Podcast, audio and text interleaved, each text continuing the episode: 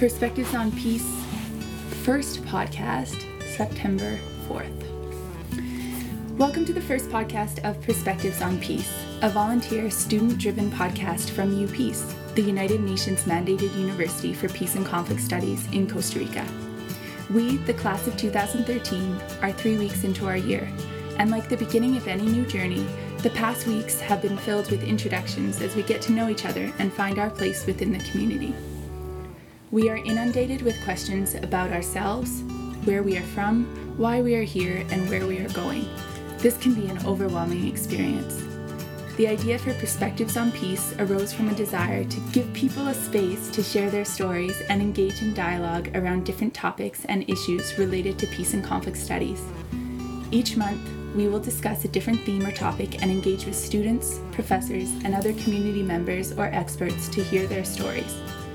It's a space for one to tell their story, how they'd like to tell it, and also gives listeners the opportunity to engage with issues whenever and wherever they wish. Thank you for downloading, and we hope you enjoy the journey.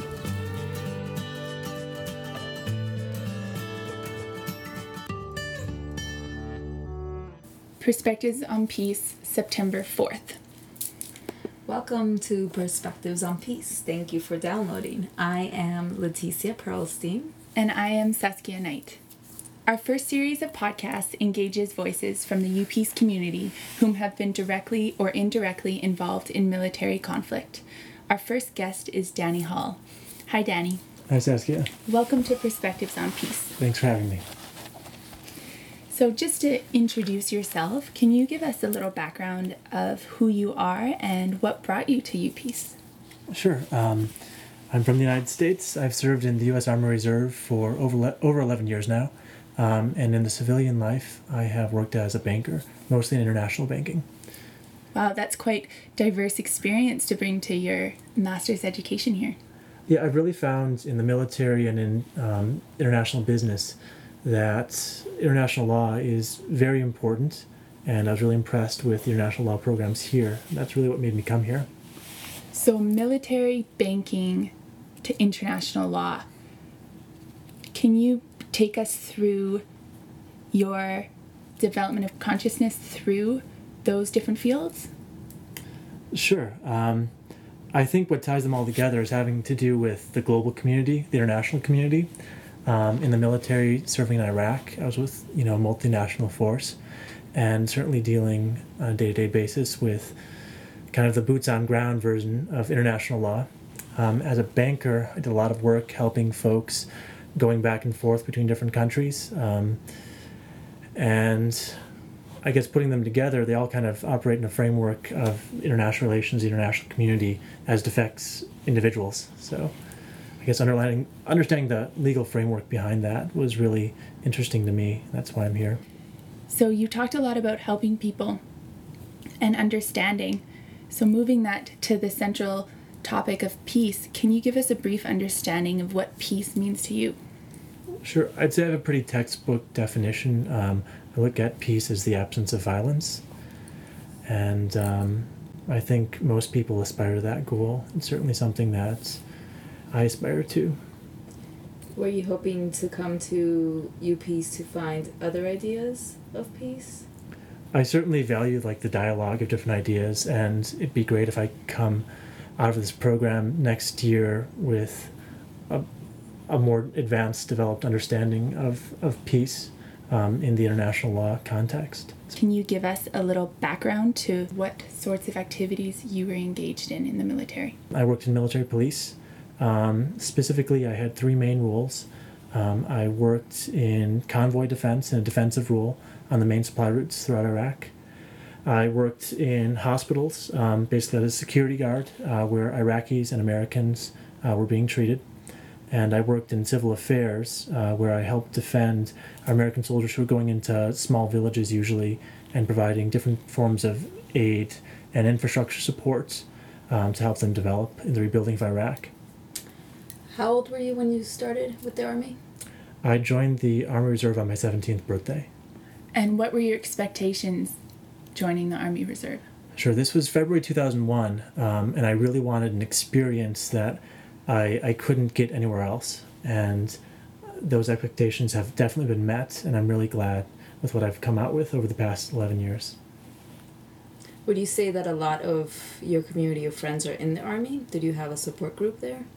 Certainly. Um, as a matter of fact, um, we continue to have reunions of the people with whom I served in Iraq. And um, yeah, definitely people who I would consider my long term friends. In terms of the moral and ethical decisions to join the military and then go to Iraq, can you take us through where you were, what your expectations were with that? Where did you, how you viewed the U.S. involvement in Iraq? Sure. Um, I knew that whatever happened in Iraq, I would do what was morally right, what was in the best interest of being humane.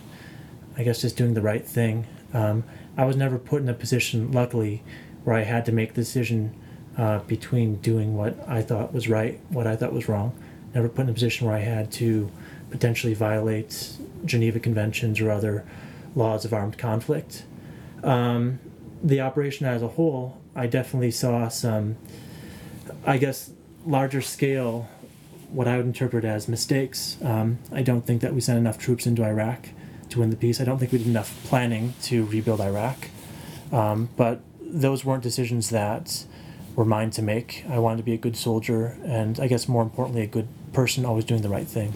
So I'm really hearing a distinction between the overall war in Iraq and then your personal involvement in Iraq and that might is that a distinction you'd like people to take away when they're thinking about US military in Iraq is the difference between the overall war and then the individuals who are going there for reasons such as yourself? Yeah definitely. Um, you know soldiers who are in wars are all individuals. They'll have their own opinions, um, but ultimately they're there to accomplish a mission. Um, and in terms of eliminating Saddam Hussein, who was a horrible dictator, um, that's something I think we can all be proud of. Um, and but you know when people see you in the military and say, oh, you know, maybe he's not interested in peace. What's he doing at UPeace? Um, I hope that people see a distinction between war and military operations and you know an individual who might be a very peaceful person who realizes or who believes that there might be a need to take arms uh, to defend something that he or she believes in so that's a very interesting point i think that's one that people will find interesting can you expand upon a time reflect upon a time that you would like to share within what's comfortable with you in a way that you really feel that you made a difference a positive difference in the lives of people in Iraq. Sure, you know, there are so many experiences like that, but uh, specifically when we were going into these villages um, as military police and really just providing support and aid um, to the civil affairs soldiers who were helping to rebuild. Um, one time I remember specifically um, some soldiers had arranged on their own to bring some school supplies um, to a little school in this village um, and it was soldiers within my unit. And being part of that, you know, just helping people to learn, educate themselves. Um, you know, they're saying about teaching someone to fish, feeding him or her for life. Uh, really felt like that to me um, as a big believer in education. And things like that that we are able to do really made me feel great, especially because they were very kind of grassroots, individual directed. So you were with um, members from your own contingent as well as local people? Yeah, we, we met with um, the local Iraqi civilian populace on a fairly routine basis, um, especially when we were involved in, in supporting the civil affairs mission in Iraq. And those, I would say, were really my best memories. Um, and that's where you, you look and say, wow, I really I got to really go into this little village, you know, in a small community in Iraq, and meet with these people on their own terms eat with them, um, enjoy the local culture. In those circumstances, how were you as an American soldier viewed? Were you welcomed? Did they open their arms to you? Did they want you there? What was your interaction with the locals in those circumstances? Yeah, the places we went, um, certainly they accepted us and wanted us to, to be there for the time being. Um, we wouldn't have gone in to a community that was extremely hostile to the American, to the multinational force. Um, but that's not to suggest that I think all Iraqis completely support the idea of having a foreign force um, in their country for the long term. Um, certainly, many are glad to see that most of the foreign foreign forces are, are now gone. Um, but you know, for the time I was there, during the first year of uh, the rebuilding of Iraq, um, at least the folks whom I were able to meet with, usually folks who had a lot worse situation under Hussein's regime, um, they were pretty happy to have me, and considering that not everyone in Iraq was very happy uh, that we were there, um, it was really nice to have that experience. Can you um, mention a personal moment when you met an Iraqi soldier and there was uh, some kind of exchange there, a universality that happened between the two of you? Yeah, um, and again, there's so many times I can think back of, but uh, back on, but um, you know, once we we were just talking about politics and talking about, I guess, what our, our long term goals were. Um, and I really think I did find that kind of universality of, of wants and needs in Iraq. Um, and what what were those wants and needs? Can you give us an idea of that? Yeah, I mean, I, I met with uh, an Iraqi at one point who was, for some reason, away from where he had lived um, due to military operations, and he really just wanted to go home to his home. I shared that experience. I really just wanted to go home to my home. He really just wanted to carry on, have a family life, um, continue to work, make money, earn a good living, um, be a good father, family man. These are all things that I, de- you know, definitely wanted at the time as well, um, for my long-term projections. So, I think that when we look at different communities around the world, especially during military operations, we think, oh, they're so much different. But if you actually sit down and speak with someone, you find out maybe they're not. So it sounds like you were able to connect regardless of you know national or ethnic or other types of backgrounds around a common vision for a better future. Yeah absolutely. Excellent. What was your perspective on iraqis before you went in there? Boy you know i was a teenager at the time. I don't know that i really thought about iraqis that much um, I, I didn't buy into any sort of dialogue that, you know, Iraq was directly behind the September 11th attacks. Um, I think I, I tried as much as I could to have a, an impartial, or a, I guess a neutral view um, when I crossed the border from Kuwait to Iraq and realized that not everyone there was directly associated with Saddam Hussein's regime, um, which we eliminated. That not everyone there was necessarily um, strongly anti-U.S. forces or anti-multinational force. Um, was this a perspective that um, was shared by your fellow soldiers as well? I hope so. From um, your experience, though, um, I think that common... the soldiers whom I worked with, I think really had a strong understanding that the Iraqis were diverse individuals with differing opinions. Um, they weren't all the bad guys. Certainly, some of them were. Um, and I think that's probably behind why my unit always served with integrity, humanity, always did the right things. Um, and I'm glad that we were never put in a position where we were doing the wrong thing. Um, didn't have anything to do with any of the scandals that happened in Iraq. I'm, I guess I'm really proud of the way my fellow soldiers operated. Well, that must be a great feeling. Absolutely. So you've talked about um, a little bit about your experience there and given us the idea of that. I'm sure, given the context of the situation you were in, it was not all positive.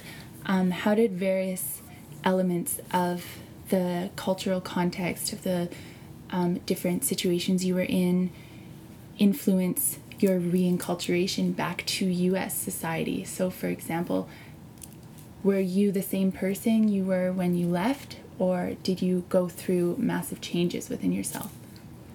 I think one big change that I went through is that coming back from Iraq, I had a great deal of focus.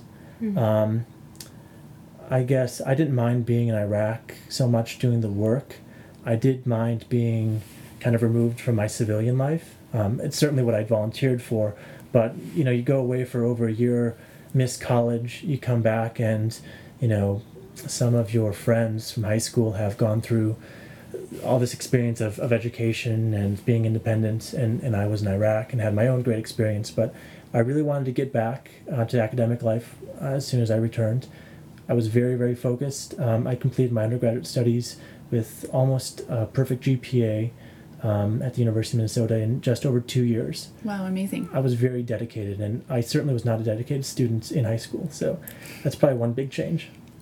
So, what were the challenges when you returned to civilian life? Um, hearing you say that, I interpret that as almost did you delve into your studies to help you integrate yourself into civilian life, or can you talk about any other um, coping mechanisms that you used to integrate in? Yeah, and, and I think I was lucky that I never really had a big problem with like post traumatic stress um, that I experienced. Um, but probably I did use that as a coping method to really just turn to my studies, my work, uh, refocus my energies in a positive light so that I could kind of feel like I was moving on.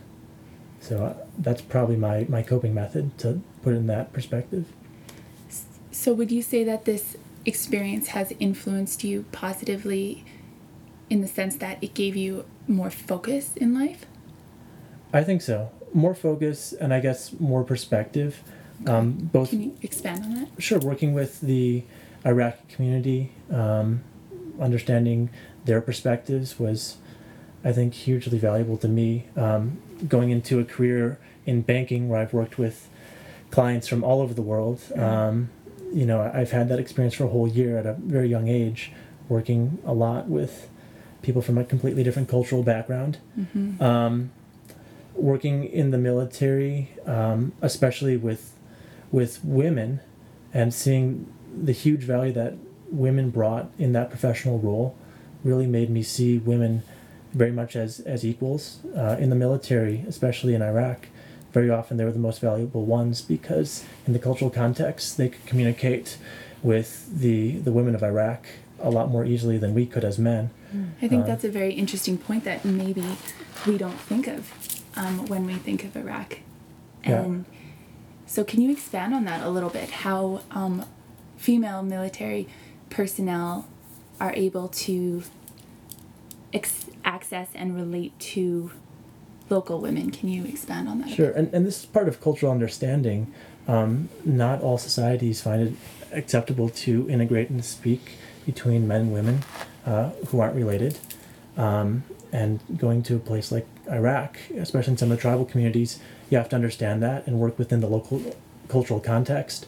Um, so, certainly, Iraq, Afghanistan, um, female soldiers are extremely valuable. They're able to oftentimes communicate where men would be completely out of place in the local so- social context, um, speaking to a woman, addressing a woman um, in the local populace.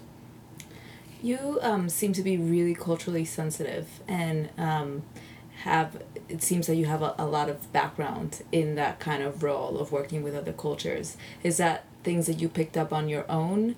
Is there a, a kind of cultural training that you receive in the army? Can you tell us a little bit about that? Um, yeah, as soon as we got into country uh, in Kuwait in 2003, we had a briefing on the local customs.